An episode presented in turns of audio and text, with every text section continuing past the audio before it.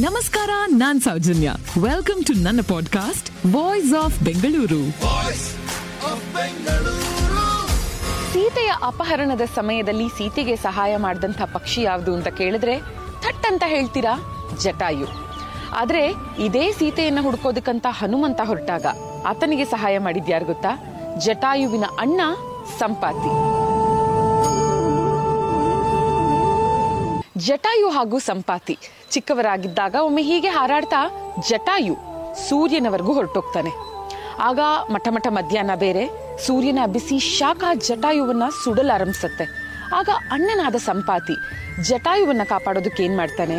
ಜಟಾಯು ಹಾಗೂ ಸೂರ್ಯನ ಮಧ್ಯೆ ಈ ಸಂಪಾತಿ ಬಂದು ನಿಂತಾಗ ಜಟಾಯುವನ್ನ ಸುಡಬೇಕಿದ್ದಂಥ ಸೂರ್ಯನ ಶಾಖ ಸಂಪಾತಿಯನ್ನ ಸುಟ್ಟು ಸಂಪಾತಿಯ ರೆಕ್ಕೆಗಳು ಸುಟ್ಟು ಹೋಗಿ ಇನ್ ಮುಂದೆ ಯಾವತ್ತೂ ಸಂಪಾತಿ ಹಾರೋದಕ್ಕೆ ಆಗದೆ ಇರೋ ಹಾಗಾಗತ್ತೆ. ಇದು ನಡೆದಿದ್ದು ವಿಂಧ್ಯ ಪರ್ವತದ ಬಳಿ. ಹಾಗಾಗಿ ಸಂಪಾತಿ ಅಲ್ಲೇ ಉಳ್ಕೊಳ್ಳೋ ಹಾಗಾಗತ್ತೆ.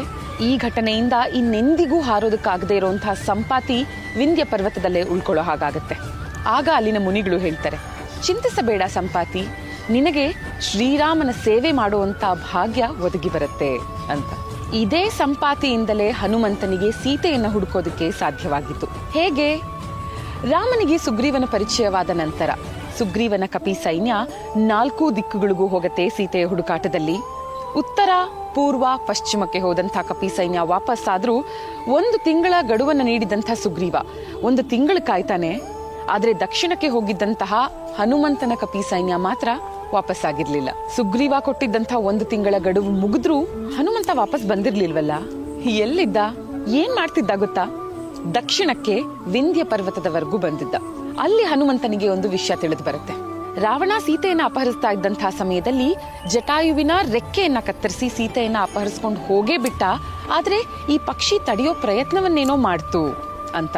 ಹೀಗೆ ಹನುಮಂತನಿಗೆ ಈ ವಿಷಯ ಕಿವಿಗೆ ಬೀಳೋ ಸಮಯದಲ್ಲೇ ಸಂಪಾತಿಗೂ ಈ ವಿಷಯ ತಿಳಿದು ಬರುತ್ತೆ. ತನ್ನ ತಮ್ಮನ ಹೆಸರನ್ನ ಕೇಳ್ತಿದ್ದ ಹಾಗೆ ಕಿವಿ ಚುರುಕಾಗಿ ಸಂಪಾತಿ ಕೂಡ ಹನುಮಂತನ ಬಳಿ ಬಂದು, ಇಷ್ಟೇ ಅಲ್ಲ, ನನಗಿನ್ನೂ ಹೆಚ್ಚಿಗೆ ವಿಷಯ ಗೊತ್ತಿದೆ, ಅದನ್ನ ನಾನು ತಿಳಿಸ್ತೀನಿ ಹನುಮಂತ, ಅಂತ ಹೇಳುತ್ತೆ.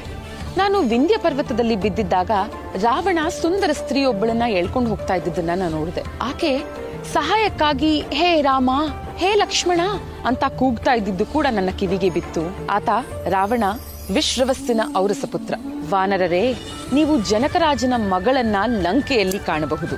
ಲಂಕಾ ನಗರಿ ಸಮುದ್ರದಿಂದ ಸುತ್ತುವರಿಯಲ್ಪಟ್ಟಿದೆ. ಇಲ್ಲಿಂದ ನೂರು ಯೋಜನೆಗಳಷ್ಟು ದೂರ ಹೋದ್ರೆ ನಿಮಗೆ ಲಂಕಾ ನಗರಿ ಸಿಗತ್ತೆ ಅಂತ ಹನುಮಂತನಿಗೆ ಹೇಳಿದ್ದೆ ಸಂಪಾತಿ. ಹೀಗೆ ದಕ್ಷಿಣದವರೆಗೂ ಬಂದು ಸೀತೆ ಎಲ್ಲಿದ್ದಾಳೆ ಅಂತ ಗೊತ್ತಾಗದೆ ಒದ್ದಾಡ್ತಾ ಇದ್ದಂತ ಹನುಮಂತ ಮತ್ತು ಆತನ ಸೈನ್ಯಕ್ಕೆ. ಸೀತೆ ಎಲ್ಲಿದ್ದಾಳೆ ಅನ್ನೋದನ್ನ ಹೇಳಿದ್ದೆ ಜಟಾಯುವಿನ ಅಣ್ಣ Sampati. Thank you for listening ಮುಂದಿನ ಎಪಿಸೋಡ್ನಲ್ಲಿ ಮತ್ತೆ ಸಿಗೋಣ. ಈ ಪಾಡ್ಕಾಸ್ಟ್ಗೆ ಸಬ್ಸ್ಕ್ರೈಬ್ ಆಗಿ ವಾಯ್ಸ್ ಆಫ್ ಬೆಂಗಳೂರಿನ ಸಂಚಿಕೆಗಳನ್ನ ಮಿಸ್ ಮಾಡದಿರಿ. ನಮಸ್ಕಾರ.